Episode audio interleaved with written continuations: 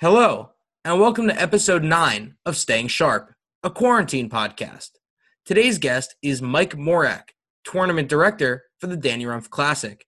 We talked to Mike about his journey in basketball, how he got into the world of brand partnerships, and we previewed the 15th year of the Danny Rumph Classic. Before we get into today's conversation with Mike Morak, Ben and I wanted to come on here and just address the tragic news we got yesterday uh, affecting our Temple football family and our Temple athletics family. Um, we're recording this on June 16th, 2020. Um, we got the news on June 15th, yesterday afternoon, that uh, Officer Jim Jones, Temple police officer, um, working closely with the football program and the athletics department as a whole, tragically passed away at the age of 49. It was a hard day for a lot of people in the community uh, a lot of people that even met Jonesy once or had a long-standing relationship with him. Everyone knew that he was the nicest, kindest, always smiling, always laughing, always caring about you, no matter who you were, how you, how many times you met him. He was he was that guy, and in many's eyes, he he wasn't really a police officer. He was another dad. He was another father figure. He was just another smiling face, and you know, every day I lived in 1940 Residence Hall last year down at Temple, and I think he was close with our security guard in the lobby. So in the morning when I'd be on my way out, he'd just be chilling there, and I'd get greeted with a dap and a hug every morning on my way out, and smiling face, always caring about you know how you're doing, you know what you're up to, uh, and just the most selfless, selfless guy in the world. So Jonesy, Jonesy will be certainly missed, Ben. Yeah, I think you know he's he's the type of person that you know whether you've talked to him a hundred times or it's your first time talking to him, um, he feels like you've known him. Um, you know, I didn't really know him on a personal level. I don't have any you know great stories to tell. Um, but at the end of the day, what I can say is, you know, I worked games for three years. You know that he was that he was you know working as well and all those times I wasn't always with Temple Athletics, but he would treat you. He didn't care who you were. He would treat you with the most respect, um, and you know he really just cared about everybody. He's just a father figure for everybody, and and uh, you know we're really sad to see him go, but you know we'll definitely be honored this year. Uh, can't wait to see what the football program has to do for him. Yeah, um, just touching on that one more time. I mean, just the the nicest guy, always smiling, always laughing, and you know he has a lasting effect on people. Uh, like like Ben mentioned, no matter how many times they met him, we saw former staff members, former players, former administrators, everyone, you know, the outpouring of love and support for him and his family and the football community on Twitter um, and other social media platforms was huge yesterday. So this episode is for you, Jonesy. We all love and miss you. So without further ado, let's get into our conversation with Mike Morak. Mike Morak, welcome into the show. Thanks for doing this. Nah, problem at all. I appreciate you guys having me. So, Mike, uh, for the people who don't know, uh, you are the tournament director for the Danny Rumph Classic. Uh, very involved with Philly basketball and the basketball world in general. So, I kind of wanted to start the conversation with having you take us through your basketball journey. When did you pick up a basketball? What are your earliest memories and kind of where did you go from there?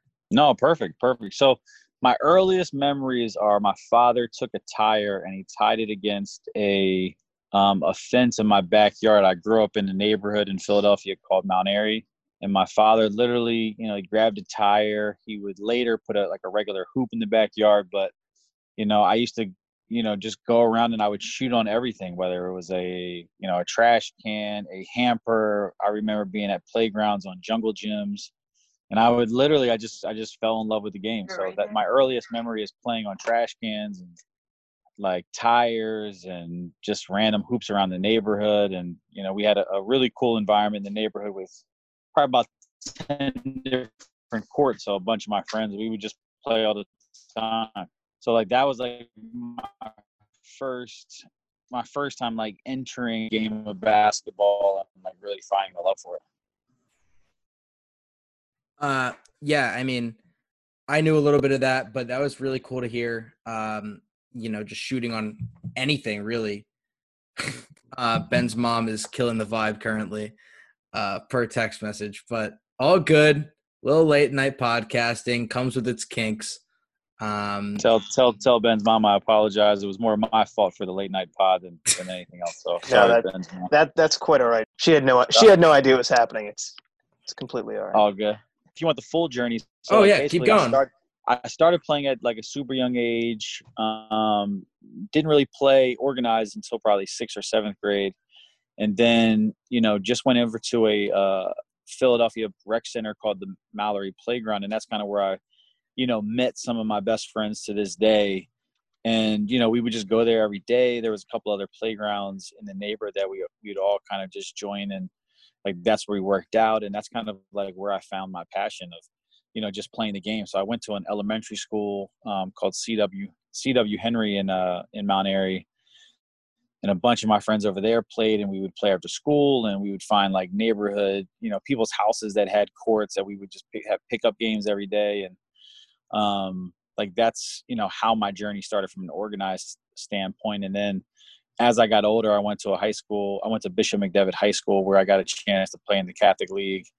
Um, and then i got a chance to play in college at uh, misericordia university. Um, so all the while, just you know, I just just love to play the game, and and I always found that to be a great social you know environment of finding people that have the same type of you know energy as myself, and you know love to play, love to you know just everything around the game of basketball. So I've I've found that like that was just a great way for me to you know just build relationships and find like minded people. I mean, everyone has their own journey, but yours was uh, certainly unique, uh, as is everyone's. But you know every every player unless you're going to play pro ball you it comes a time where you run out of fuel and you know you're not able to keep growing in competitive levels and then everyone gets to that point where it's like all right i've dedicated x amount of my life to this game whether it be basketball or whatever it is what do i do next uh, and you were able to kind of turn uh, your experience and your love for the game into a career. When did you really realize I can, you know, I might not be playing anymore, but I can really make this something, you know, provide for my family off of?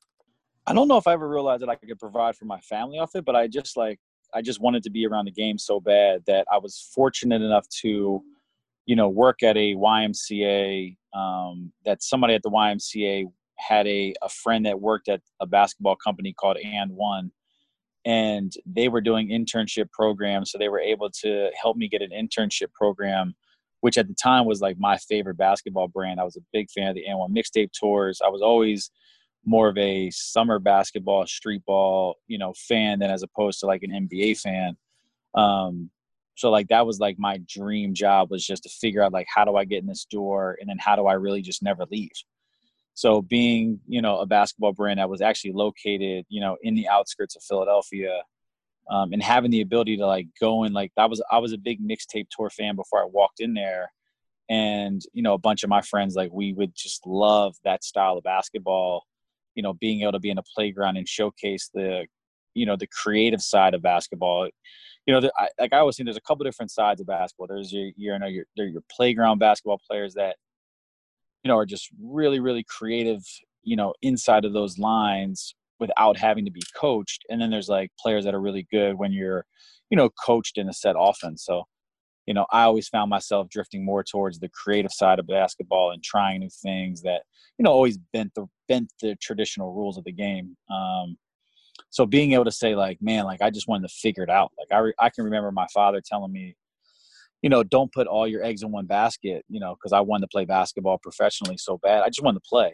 Um, and then, you know, you just quickly realize that like chances of me playing professionally and, you know, really making a living are slim. So, you know, I never really like got so hyped on trying to be a player. I just wanted to be around the game. So when I was uh, in college, my last semester, senior year, I got a 12 credit internship with And One and then as soon as I walked in that building, I was like, I know, I, I know this is this is what I want to do. I just got to figure out like, how do I add value? How do I, you know, create my own space? Like, how do I build relationships internally that, you know, people want to, you know people want me to be around and i can like you know i can do the jobs that they're looking for. So like I, I, definitely spent a lot of time on like the intern level you know just doing anything and everything that i could and you know not really worrying about making money just trying to like find my own space. I just have a follow-up question um, just going back to like you know you getting involved um, in basketball and kind of liking that brand. Was there any specific player that had a style that you really liked growing up maybe in the philadelphia area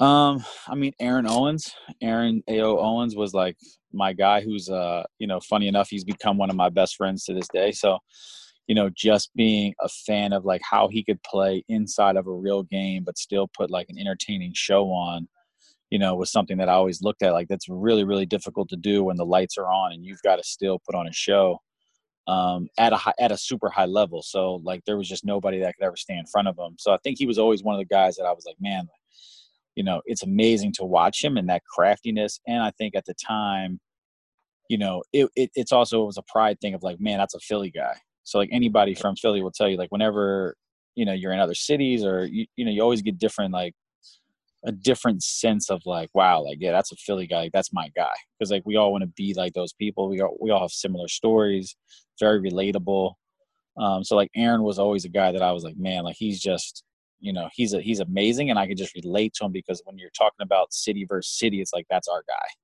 So i thought that was always really exciting and you know you had your other guys like pooh allen which when i was a kid it was always like the pooh is a move that has become a little bit more nationally recognized as the Shammgod um, which is kind of funny because Shammgod is a coach of the dallas mavericks and pooh allen is, is one of the coaches for the boston celtics. Um, still to this day, I did a, a, podcast the other day, and still to this day, I argue that the the, the poo is Pooh Allen was the originator of the move, but on a bigger scale, people call it the Shammgod. So, um, you know, some of those guys, and I, and I just, you know, even from some of the, the we'll call them the, the Temple guys for you guys, the Eddie Joneses, the Aaron McKies, you know, the ones that kind of like, you know, I was a big fan of John Cheney. John Cheney actually lived in the neighborhood next to mine, so it was kind of cool to like be able to drive by his house and be like, man, that's a legend. Like, you know, John right. is a John is a, a, super legend. Um, so those are kind of the guys that I that I looked up to at a young age. Yeah, and I think something even going back a little bit further, uh, maybe if you want to explain a little bit more about the the uh, mixtape tour and kind of what that was. Um, I know for myself, I'm not like you know well versed on that. I wasn't really big on the basketball scene when I was growing up. Um, so I'm kind of backtracking and kind of learning more about those those legends. Um, so maybe if you want to explain, I feel like maybe for our younger audiences now, it's like you know Nike's the big brand, um, AND1 really did have a big footprint, but not you know it's kind of more of Nike now. I feel like maybe and yeah, one's no, making no, a comeback. It's it's it's always been Nike for sure, for sure. So so right. AND1 at the time was like the little brother that was making a lot of noise, and you know, there was a guy named Ron Naclerio in New York that had a mixtape of a, a, gentleman named Rafer, Skip to My Lou Alston. And it was a, a crazy tape of him playing at Rucker Park at a, a really young age and a couple other New York playgrounds. And it was just electrifying to see somebody to play under the whistle with that type of flair. Um, so AND1 ended up, you know, collaborating with the DJ and putting like a mix together that was basketball and, and hip hop which you know everything really set forth a, a, revolution of the creative side of basketball mixed in with the with the world of music and and fashion. And like they gave that out as a free promo. Um, i don't know how many how many tapes they i mean that was an old school vhs tape and you know i would imagine they gave a couple hundred thousand of those tapes out and that was like an original grassroots marketing plan um, which ended up doing so well that like it became AND1 mixtape volume one I think they ended up making like uh, 10 volumes of them. And then, you know, by the time you got to volume two and volume three, it was like if you go into a Footaction store and tried up and bought a pair of AND1s, then you would get like a tape. And then it was like if you go in there and try something on, you would get a tape. Um, so it became like a really, really cool marketing idea that you know, I still look back at some of those things and and see how I can learn with some of the brands that I work with of like how do you, you know, just build those different skill sets of engaging people, making them interact with your brand and then making them buy something. Um, so it's it's a it's always kind of a life lessons of like what I've looked at from the last 25 years of just my own basketball you know background and see like how did i move into certain like how did i move towards certain brands certain players? Like what why did i want to wear that, that pair of shorts? Why did i want to wear that pair of shoes? Um and just use that in my own like in my own business ventures. But you know AND1 was was that brand that really took ownership of summer basketball and, and gave you know nike a run for their money because they created these superstars. And then after like the third volume they had a television show on uh, espn called I think it was called I think it was called Street Ball. I forget the whole name. It might have just been called Street Ball, but it was basically a group of guys that were not in the NBA that were deemed the best players, you know, not in the NBA, and they toured the world and you know basically played a freestyle pickup game, but in these ultimate, you know, exciting plays that make the NBA really really fun because everybody likes the crossovers, everybody likes the slam dunks, and AND1 was that on like hyper speed. Instead of getting five of those in an NBA game, you're getting like 20 of those so it was cool. They they had a chance to tour the world and you know made like their own path in basketball, which is really difficult to do. Yeah, and that sounds a lot like uh, other stuff that you do. Uh, you know, with your brands and things, projects that you've worked on, uh, that I've kind of learned more about as I've gotten to know you and your field of work, and we'll touch on that more a, a little later. But do you think, like you said, I mean, AND1 the the mixtape was super exclusive. I uh you know, I think it was the other week, uh, you and your friend Sharif, uh, shameless plug at Impact Player Academy on Instagram.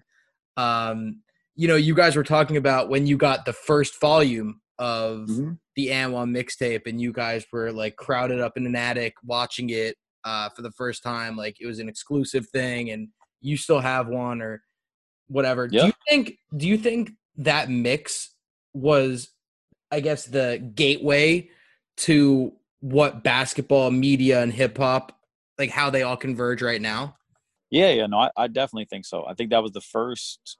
It was the first group of people that put all that together, like showed the non-corporate, non, you know, NBA side of what basketball was, what it meant to communities, how the correlation between you know just music fashion and basketball a different a different um a different view of expression of like what people could do on a court. Because it was it's not about what the coach is telling you to do. It's about like that ball's in your hand. What type of creative moves can you think of? Like how do you do something that nobody's ever done before? How do you mix that with music that you know people haven't really heard before but like that was the next wave of music. Um, and then you look in the crowds and like that was a different fashion statements. And you know even with the, those players like wearing the baggy clothes um, you know being it just having like a bunch of self-expression across the board from like the fans the players the music um, and just just merging it all together like i think that was that's what really set you know the tone for basketball for probably the last I think that I think they're going on their 25th anniversary. I think it's like 25 years, maybe maybe maybe 26, 27. Um, but that was like, you know, what I think you see today. I mean, that's what Steph Curry's doing, what Kyrie Irving is doing. Like a lot of those guys, um, like this is that generation of those guys being young kids and seeing that and perfecting it and being able to give you those, you know, moves that just, you know, you would have never thought about that 15 years ago. Getting back to Mike Morak, the people person, uh, you went from the hooper and the the basketball fan, and you created you know your own little spot in the community and in the industry. But a lot of the work you do now uh, involves working with brands, you know, forming partnerships, collaborating on projects of you know varying scopes. How how have you learned to cultivate your relationships, both formal and informally, uh, around the game of basketball and in more of a business sense? I think it always it always circles for me about around being genuine and being, you know, able to identify people who are good people and then help fill the voids um, of the relationship. So, you know, I almost pride myself on being a, you know, somebody that if you're at a brand or whatever the company may be, you have a great idea, but you need a starting point. Like, how do you find that? How do you find that starting point? And you know, I've been lucky enough to work with a lot of really great people, and and I understand what a lot of people do, strengths and weaknesses, and how to get things done on on a multitude of levels in a bunch of different cities and countries.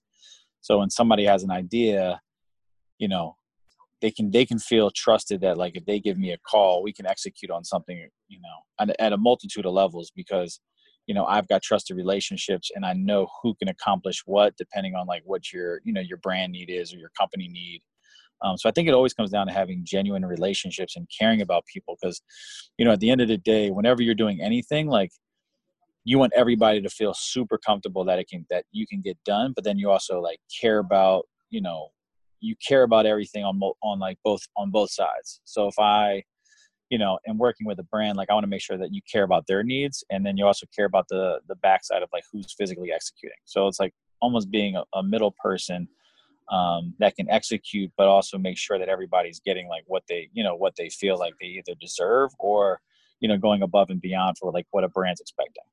And as the middleman, it's probably important for you to connect, you know, one party with the other, and they should align. How important is it um, to when you're you know when you're trying to connect brands with events or brands with other other brands how important is it that their missions and their goals align? Um i mean super super important. Like if it if it doesn't for me it doesn't even make sense to start. So it's like if, if all that stuff doesn't really align then you're you're not looking at a, a healthy partnership. You're not looking at something that's going to achieve you know really the goals of both sides. So um, and that's just one one side of it if you're playing like the middleman. But you know everything everything in this day and age i think is all about having like the right partnerships the right timing um, the right views from like all sides like if i'm a you know somebody on the local level and i want to achieve something you want to find the right brands that kind of fit your need and if you're the brand like you want to find the right community groups or you know people that kind of fit what you're looking for so it just it just doesn't it just will never work out if all that stuff is never aligned. It's just not the way that kind of the, the landscape looks today. Yeah, I mean, I want to I want to touch on something that happened uh, this past year with the All Star Game. Um, FaZe Slam kind of had a collaboration. Uh, you were kind of Merm was filming in that you were kind of involved with that as well. Um, can you just take us through what that is? I mean, that's kind of you know um, you know a gaming group, a basketball oriented brand coming together. Um, and obviously those people sh- like share some similar interests but it, you know it's kind of something that was a little bit groundbreaking and now we're seeing a lot of players you know be more open about playing video games um, and it's not like seen as a nerdy thing anymore. Um, can you just talk about like the brands and how they they mesh together and and your process with that? Yeah no 100% so like actually with you know with our play app you know we were able to participate with FaZe Clan and Slam um, in a slam phase all star game like you know collab pop up shot with champion um, whereas you've basically you know slam did a great job of, of starting a gaming portion of their of their brand because they also they recognize that a lot of the athletes like that's what you do in your downtime. Um, like if you're a professional athlete high school athlete there's a lot of you know even high school kids are traveling so much. I mean there's just a lot of there's a lot of like at home in your room hotel room downtime. So like a lot of those guys you know play video games as a way to kind of decompress but also as another way to communicate with people whether they're their friends or teammates or guys across the country like they can jump on and play fortnite they can play call of duty you know you can play 2k you can play madden you know you can play fifa. Um, so it just gives it just gives athletes a different you know chance to engage. And then also you know a lot of guys are really competitive. So i think slam was able to you know dive into that space and say like like we want to be able to carve out you know the, like because they're a basketball brand but they want to carve out a space that you know they can tell the athlete's story from you know the basketball gaming side FaZe Clan has done a really great job becoming like that big gaming brand, but a lot of their biggest influencers, you know, also interact and engage with these NBA players. So it's a really natural, it's a natural um, grouping because like you've got FaZe Clan, they've got natural partnerships with guys like Ben Simmons, um, I think there's a couple other. There's a big entertainment side of, of what FaZe Clan has been able to do, and there's a couple other NBA and celebrities that participate in like a lot of the FaZe events, and they're kind of at the cutting edge of what the, what a gaming team looks like. FaZe is not, you know, your traditional like let's get five guys and go up there and compete in a gaming tournament. It's like that's they're a great representation of what culture looks like. Slam is a great representation of like what basketball culture looks like from top to bottom um, so like it's a natural, you know, partnership of like let's do. So I think from those guys, it's like, hey, let's let's do a FaZe Clan, you know basketball line and who's the best person to you know who's the really the best group of people to do that with and that's where slam is like hey like we're a great media partner but they're bigger they're bigger than a media partner they're an actual like brand that's respected in the culture. Um, and then what we try to do from play and you know what the play app kind of really does and the play platform does is it allows that enhanced like experience on the gaming side of like hey you guys are already going to play. We want to let you make that a little bit more competitive um, and give you that like that extra feeling of like this really means something so it's kind of like how they all merge together yeah, and I think it's it's no different than, you know, athletes getting into music or athletes getting into movies. I think um it's, you know, more than just an athlete. Being able to see their life away from sports is almost as cool as getting to see their life in sports.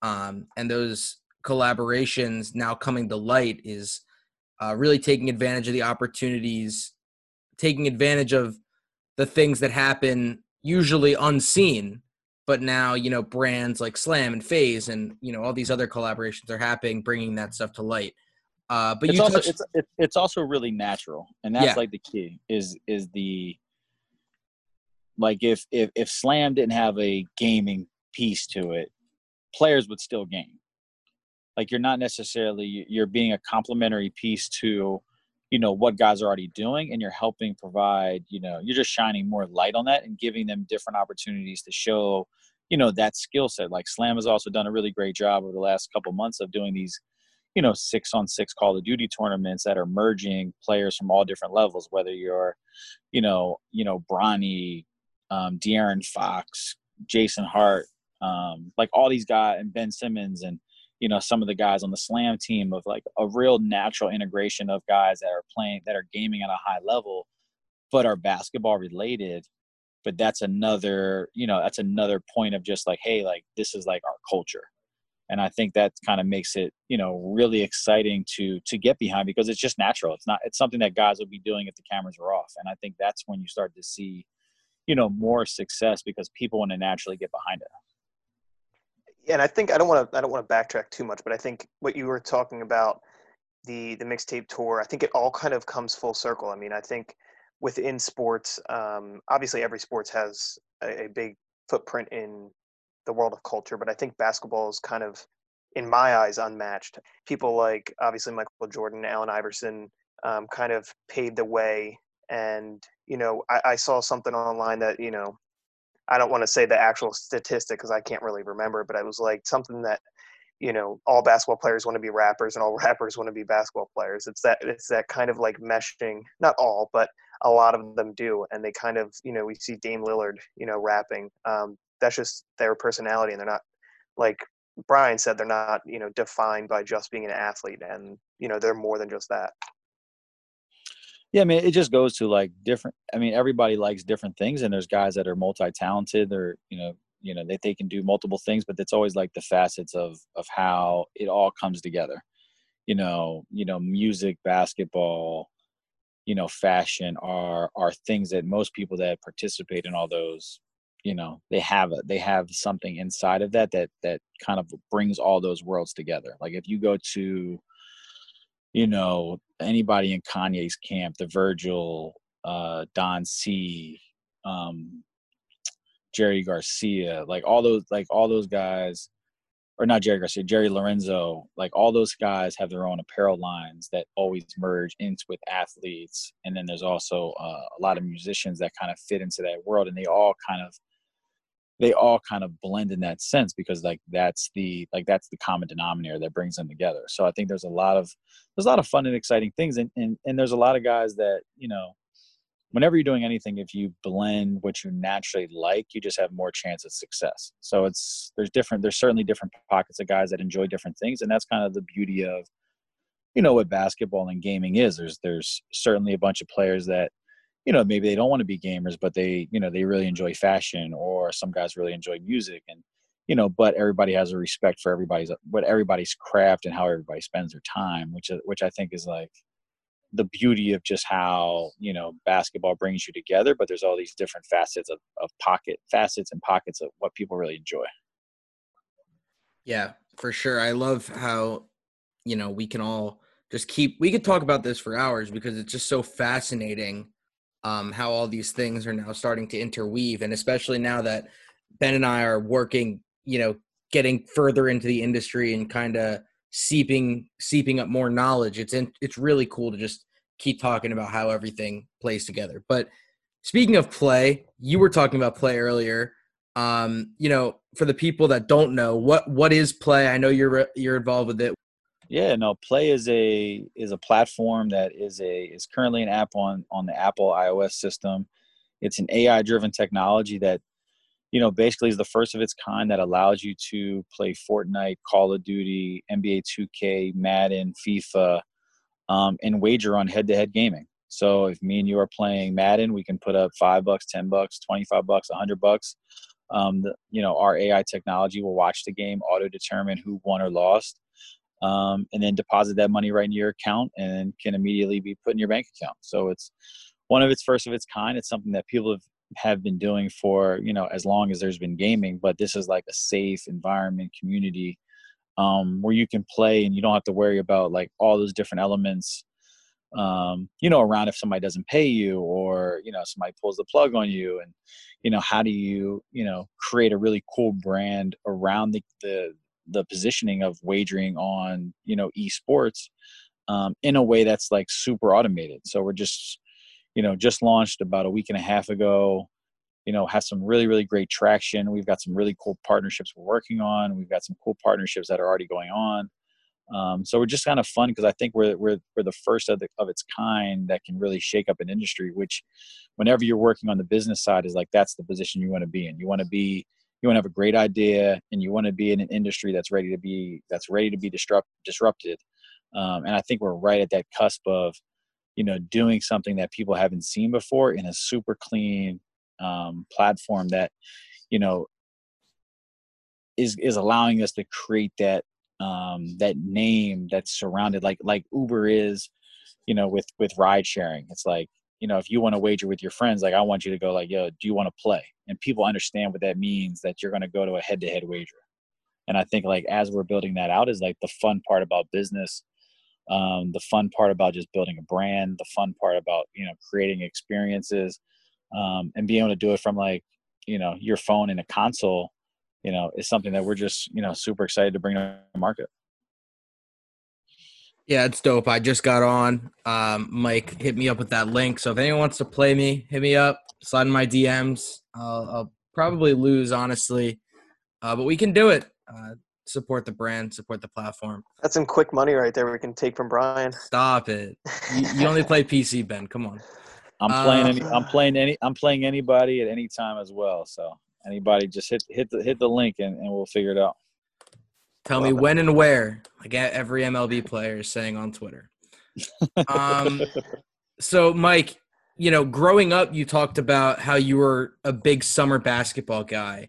And now, um, a lot of your notoriety in the world of basketball and, you know, just the sport industry, I like to think is because of your involvement and your direction of Danny Rumph Classic. So, coming up on 15 years, uh, I've been fortunate to work with you in the past few months uh, on some archiving stuff with the Rumph and just really, you know, digging into the history, trying to prepare for this 15th year, fingers crossed. But uh, for the people that aren't familiar, take us through, you know, how the tournament got started, how you got involved, and then uh, I guess we can go from there. So, uh, Danny Rumph was the starting point guard at Western Kentucky University. Um, a friend of mine since we were kids we would play at the rec center all the time. And you know I, I had i was very lucky to have a front seat at his development into becoming a, a, a high level division one basketball player. One of my favorite players to watch as a kid. You know we spent you know countless you know hours and days and months in a, in a gym um, with a core group of friends of ours that just love to play the game. And you know in 2005 when i was just starting my internship or, or midway through my internship with AND1 um, Danny was home. Um, Danny was home after a season.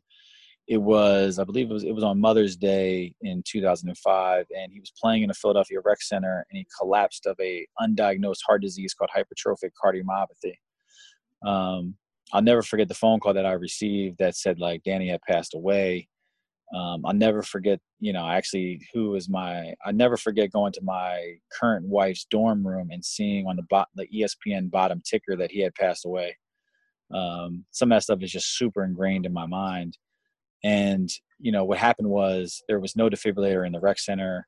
There was no ambulance in sight. It took about 45 minutes for the ambulance to get there. So he, just didn't have a chance to um, to survive. There was nobody in the gym that was trained in CPR. Um, so basically, you know, young kid. I think he was he was 21 or 22 at the time. You know, no business having an undiagnosed heart condition, being a Division One athlete.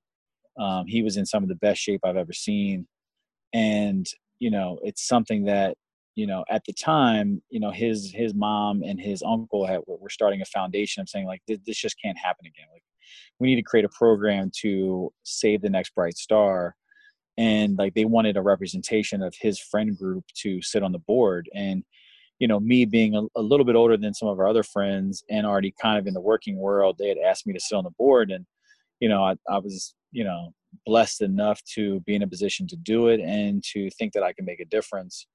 So uh, in 2006 a year after he passed one of the things with me working at AND1 still having the access to apparel, you know, having the access to some different, you know, um, different like fundraising options.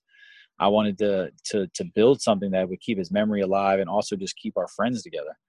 You know, so I created an event and I said, you know, I, like I can do a basketball tournament. Like this is what I do every day. Like I I can certainly build this. Um, so I just started a basketball tournament. You know, I said like let's let's get everybody together and I wanted to make it where it was like a Philadelphia barbecue and you know, I wanted to get different generations of basketball players together. So like we started off with, you know, Michael Jordan from the University of Penn, um, gentleman named Antoine Brockington who had played at Coppin State, and I believe Antoine gave Stanford 40 in the NCAA tournament.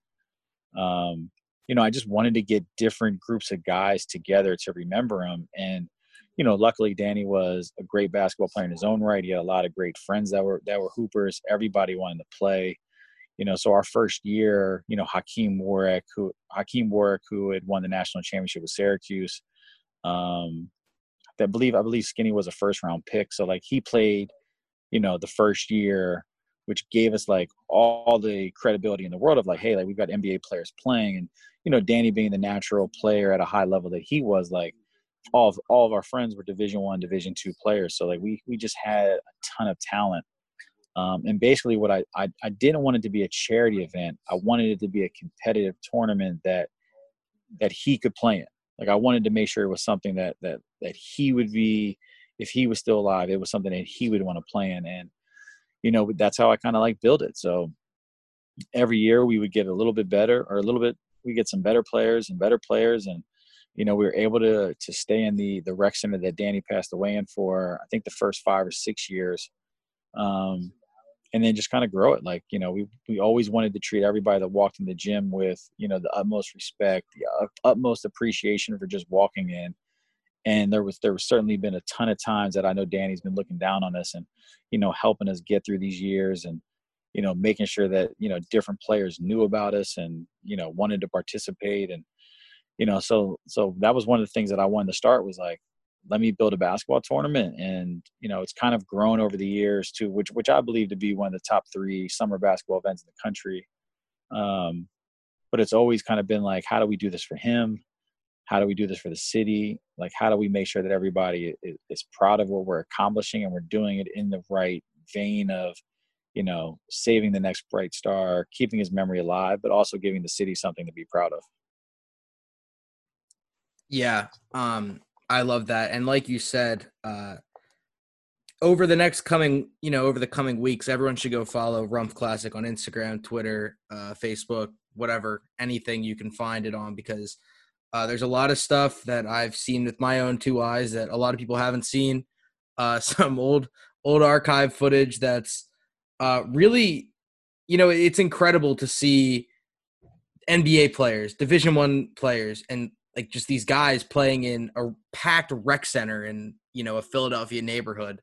Um, and I, I'd I'd have to agree with you. It's definitely top three summer tournament, summer event in the country, just because of you know the notoriety it already has and who who you've gotten and the atmosphere you've created. The fun part about the event is always like, you know, if you look on YouTube, you know, we've you know, James Harden has come on played, John Wall, Jayson Tatum, um, you know, Lou Williams, the Morris twins, Dion Waiters, you know, Wayne Ellington, you know, we, we've been very fortunate to be a hub for great basketball players around the country to come in and experience Philadelphia basketball because I think Philadelphia basketball is right up there with any other place in the world.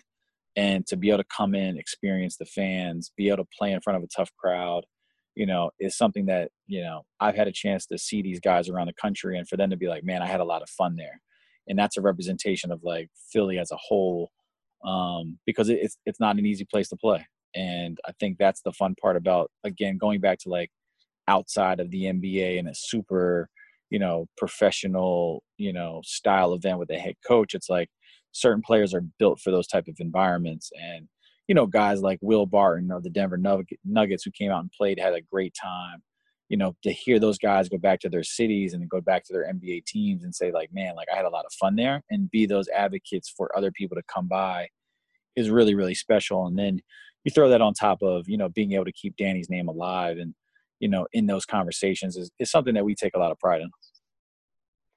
I think just going off of that, I want to just make a comment. Like I said earlier, wasn't a huge ba- uh, basketball fan when I was growing up, so you know, kind of these past few years going through Temple and just going to you know high school basketball games and the Catholic League, the Philadelphia Catholic League, and just seeing you know even LaSalle, you know the you know places like St. Joe's weren't like they were when Jameer Nelson was there and Delonte West, but I mean, just you can feel the history in Philadelphia, and I think, like you said, to have a tournament or a charity event or a game that's in Philadelphia, um, you know, in the heart of the city with so much history, whether it's at the high school, college, or the pro level, you know, it's it's pretty special.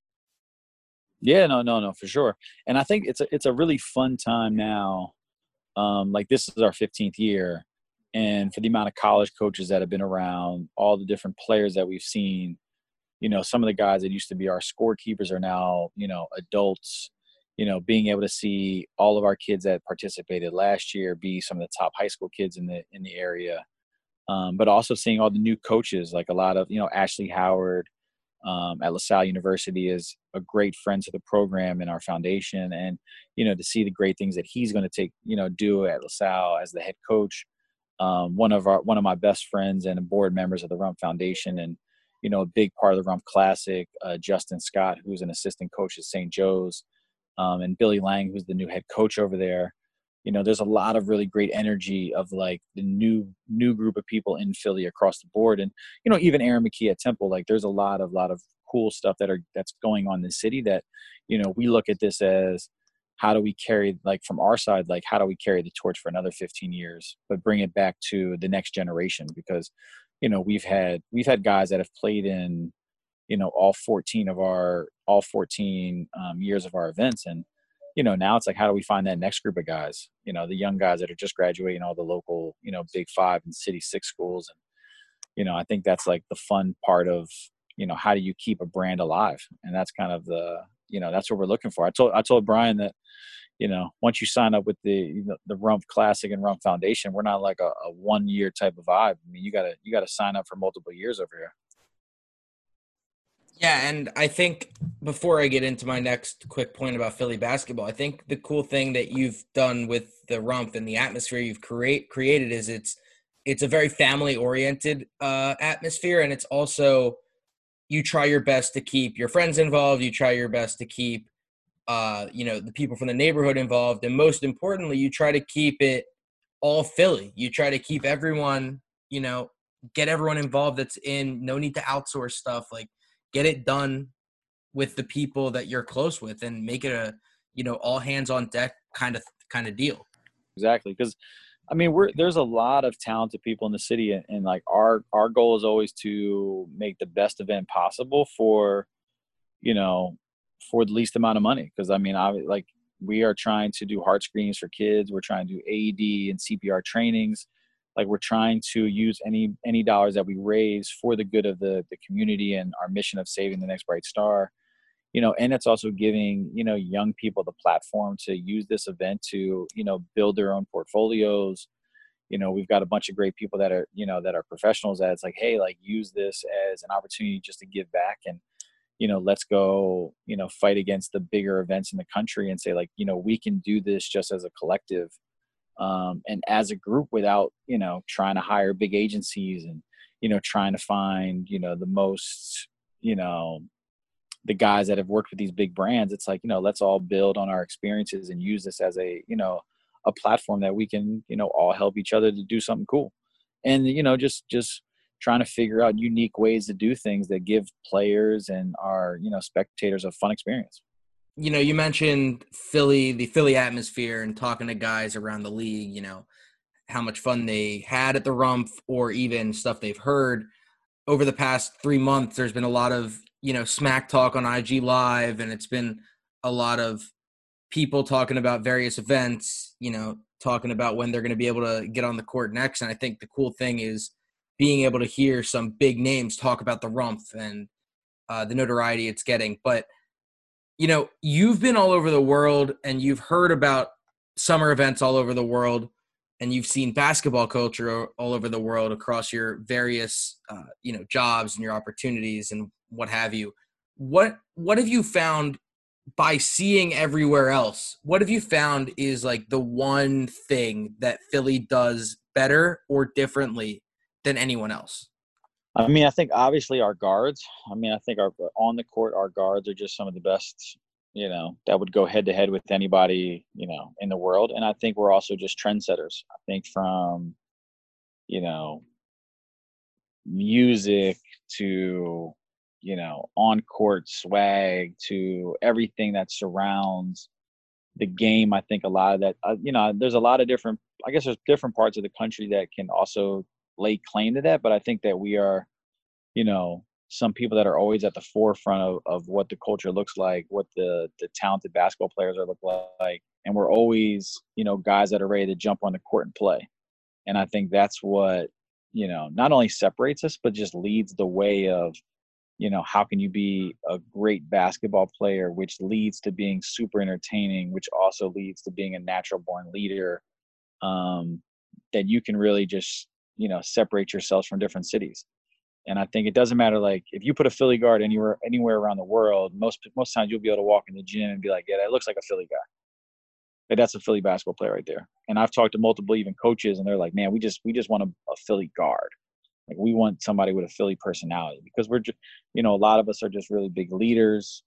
You know, we're not afraid to step out, you know, step out of our own boxes. And I think that's what kind of like separates us where a lot of other places are, you know, trying to catch up and they use what we're doing as like what what they're replicating, and we're the ones that are always trying to set the trends. Yeah, I love that. In the words of Dion Waiters, we're different. You know, I mean, just it's just yeah, how it no, is. No, and, and Dion is Dion is a Dion is a prime example of you know somebody that has the the most confidence, the most proud in pride in his city, the most pride in his neighborhood. You know, not afraid to you know step out on his own and stand on what he says. Um, and I think you know Dion is is a, is a great example of like what a Philadelphia basketball player is and represents. And you know, you can look at his highlights at the highest level and say like, you have to be different to to do that type of stuff. And and I think a lot of people, you know, around the world look at that and be like, man, that's what I want to be like. That's what I want to emulate. And that's like the natural ooze of like Philly basketball players as a whole. Like everybody's walking around with that same type of energy. Um, so it was kind of cool to see over the quarantine of him being able to kind of, you know, I'm not gonna say step out of his shell, but for other people to kind of like really see his personality and, you know, really love what he's doing and what he inspired. Because there was a lot of cool things that, you know, other people took his energy and, and took that into different areas, whether it was party promoting, you know, skating, um, you know, videographers. Like it was a lot of fun things that kind of like spun off of his energy in his quarantine quarantine videos. So.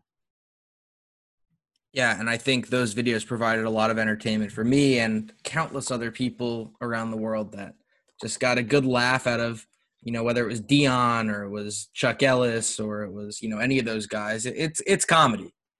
No, it was good. It was good fun, and, and, people needed to see it to get their minds off of like Absolutely. you know the quarantine and being stuck in the house, and you know it, it it was funny to see that stuff also trickle into different cities, and you know see the energy that we provide, and then make every you know everybody kind of took that and ran with it in their own way. Absolutely. So that is the end of our main conversation. Uh, talked a lot about Philly basketball, your basketball journey, and you know how you work with brands because that was something I really I was talking to Ben about before we came on here was you know we haven't really had anyone from you know a marketing standpoint or a brand partnership standpoint. So um, I learned a lot, a lot more than I already knew. So that was great. But we have a couple rapid fire questions for you, uh, and then we'll get you on your merry way and I will begin editing this podcast shortly after to be posted in 13 hours. All right. So, first one, what one event that you were at that had the absolute best basketball atmosphere you've ever experienced? I did a game outside of my Danny Rumph Classic because I'm always going to pick my own events over that. You can do But did- all right. Well, I mean, every Danny Rumph Classic is an amazing event for me, but you know, I mean, I think outside of like the Rumph stuff, I would say we did. I did an event at in New York. It was an All Star team versus uh, a group of players for a basketball tour called Ball for Real. Um, a gentleman named a well, the rapper Fat Joe was coaching the one team, and we you know, went up there fresh off like an entertainment basketball tour. There was probably five or six thousand people on the court. AO came out and we were down two with um I think it was like eight seconds left. He told the he told us during the timeout that he was going to shoot a three, end it, and get us out of there. And he went down in one of the craziest plays that I've ever seen. That that is on YouTube, um, and you guys should check out. It's, I think just hit AO hits game winner um, and it was the craziest bucket in front of an insane crowd that I've that I've ever been a part of. Um, to see that many people hanging on a fence, you know, surrounding the streets, and then to upset a, a homegrown New York All Star team was was super exciting. Um, so that was probably one of the the funnest environments. Um, probably because I wasn't fully in charge, so I didn't have to worry about like all the things that go around a basketball event. But um, that was probably one of the most exciting games that, I, that I've been at as like just a you know a participant and fan. And then, as tournament director for the Danny Rumph Classic, what's one of your? Um, I know there's been a lot. Every year is unique and special, but what is like one of your memories of one of those games that really sticks out to you? I, I mean, I would say probably one of the biggest is like knowing or seeing when James Harden walked into the you know LaSalle University and put on a Danny Rumph jersey. I thought that was really a special moment, and then getting a phone call that you know Allen Iverson was about to pull up and wanted to come watch it, and then Joel Embiid had wanted had walked in to watch that game, and you know I think when you see guys of that magnitude, you know see what you're doing, want to experience the basketball culture, but also like wow, like you know we were able to put ourselves in a different category, you know, in those conversations, and I think that's the you know the fun and exciting you know stuff about doing basketball. It's like you know just focus on everything you know around it and let the basketball take care of itself Definitely. Uh, next question is best cheesesteak in the city. We've we've had some hot takes on here, so there is a right answer in in the mind of the podcast. Dalessandro's Oh boy. hands down Mike, Mike, Mike, stop it. All right, so that's the fir- that is the first Dalessandro that we've gotten. Is it? Uh, yeah, i gotta talk i gotta i gotta i gotta figure out who you guys are talking to man i don't know what i don't know what All right, John you- Joe's all pork right, has been so popular. John's Roast Pork has been very popular, Nah. and Dalessandro's. second to that has been Steve's. Steve's. not a Um, not a steve's guy Now, do you have a uh, a a reason to back up your claim? i mean i think the only reason i can give you is i just prefer Dalessandro's the way they you know just prefer their style All right, fair enough. I had it one time. I think I caught him on an off day. It was very dry, so I need to go back. we will we will have a uh, a cheesesteak eating contest at my house i'm happy to provide the Dalessandro steaks All right, you have to say less. I'm I'm in totally. Uh, All right, next one, Mike. I warned you of this one earlier, so I hope you spent the last couple hours thinking about it. Starting five team of Philly Hoopers that have played in the Rumph but have not played in the NBA. I have spent zero time thinking about this, but But I did warn can-. I No, did. you did. You said, yeah, yeah, you know, you definitely, you definitely did. All right. Um, Mike Green, Mark Tyndale, Temple legend Mark Tyndale, Temple currently Legend. an assist, currently an assistant coach with the Toronto Raptors. Um, let me see, Mike Wayne Marshall. Actually, Wayne's another Temple, a Temple kid, six ten, one of the best players. The probably never make it out of Philly. Brandon Austin, who is a absolute monster. Um, that's four. Who would my fifth be? You definitely need a big man. Well, I mean Wayne Marshall, six ten. Uh, okay. Um, let me see here. Mike's my point guard. Brandon's my two guard. Mark is a little bit of a Swiss Army knife. Let's go. I need a four. Kelvin Green is a is a guy that a lot of people won't know. You know, probably one of the the best players to to play out of Philly. Went to Coppin State. Um, amazing player. I had a chance to watch him do pre-draft, and he was killing Michael Beasley, who was the first pick in the draft that year, and DeAndre Jordan. So uh, Kelvin Green would probably would probably round up my five. and then follow NBA Philly guys starting five that have played in the Rumph. Because if you're not playing in the Rumph, I, I don't think you can like we can count them in here. I don't think Yeah, no. Flip Murray, Marcus and Markieff Morris. Um, and these are just Philly guys, right? That play, not the guys that come into the city. Well, yeah, I mean, you would obviously right, say good. James Harden, but he played one game, so Yeah, just Philly guys. All right, let me see. I'm gonna count Kyle Lowry because Kyle came and played in one of our pre-Rumph runs. that's So fair. he did put a, he put a Rumph jersey on, so we'll we'll, we'll count him because I think Kyle is is uh one of the greatest players to come out of Philly. And then I'll have to go with I got to go with Wayne Ellington. I think is that my five. yeah, you had the twins. The twins took up two. It's debatable if they count as two or one, but count them as. All right, if you had that, if you got who's your six man? Probably Dion. Okay. Dion, Dion, Dion only played one game, but we'll take we'll take Dion in there. All right. Oh no no no hold on! Uh, complete debauchery on my side. Hakim Warrick is in the list of five. We got to move somebody out, so we'll do Hakim Warrick, Wayne Ellington, the Twins, and Flip Murray. I think that's got to be it. I think We'll have put- that We I got to think put we team got to beats put we, most. we got to put Kyle and Dion on the back burner because they only played they didn't play as many games as the other guys. That's Fair enough. Fair. Um, Trying to be second, an equal opportunity guy. for sure. Second best basketball city. Obviously, we have Philly as first, and we already talked about that. It pains me to say, but it's it's LA at the moment. Fair enough. What what what goes into your what goes into that? What makes LA the second best basketball city according to Mike Morak? Um, they've got a great pipeline of youth basketball, high school, college, and then NBA guys. So I, I believe they have the most NBA guys now. But L- LA is a really, really big. It's a it's a it's a large area that encompasses a lot. So you know, but it's certainly uh, one of the hubs right now for basketball.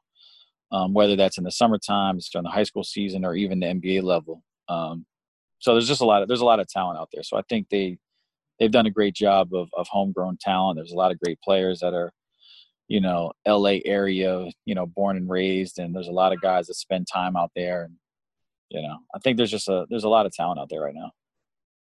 for sure. Um, and then the final the final question for the rapid fire segment. Uh, what is your what is your overall footprint you're trying to leave in everything? Um, great question. Um, I think the overall footprint is like whenever I walk away from something, you know, I just want people to have, you know, enjoyed their time with me. They've they've they've had a great experience, um, and that when they look back, it's it's it's all positive reflection. So I think like that's the only thing that I can say um, that I really care about is like making sure that you know at the end when it's all said and done, people had a good time, you know, within their interaction with me, with participating in my events, and you know that everybody knows I, I did it with the best intentions. That's awesome. And then finally uh we we've ended every one of our now nine episodes with this question.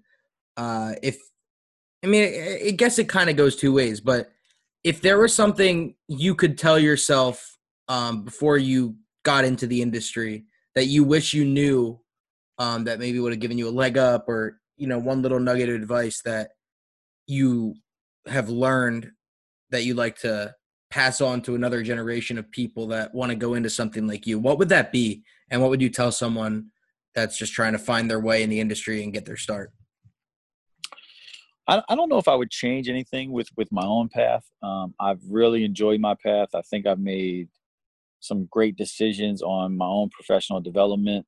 Um, certainly been some different opportunities to to probably do different things and make more money but I think I was able to really follow my own passion, follow my own path.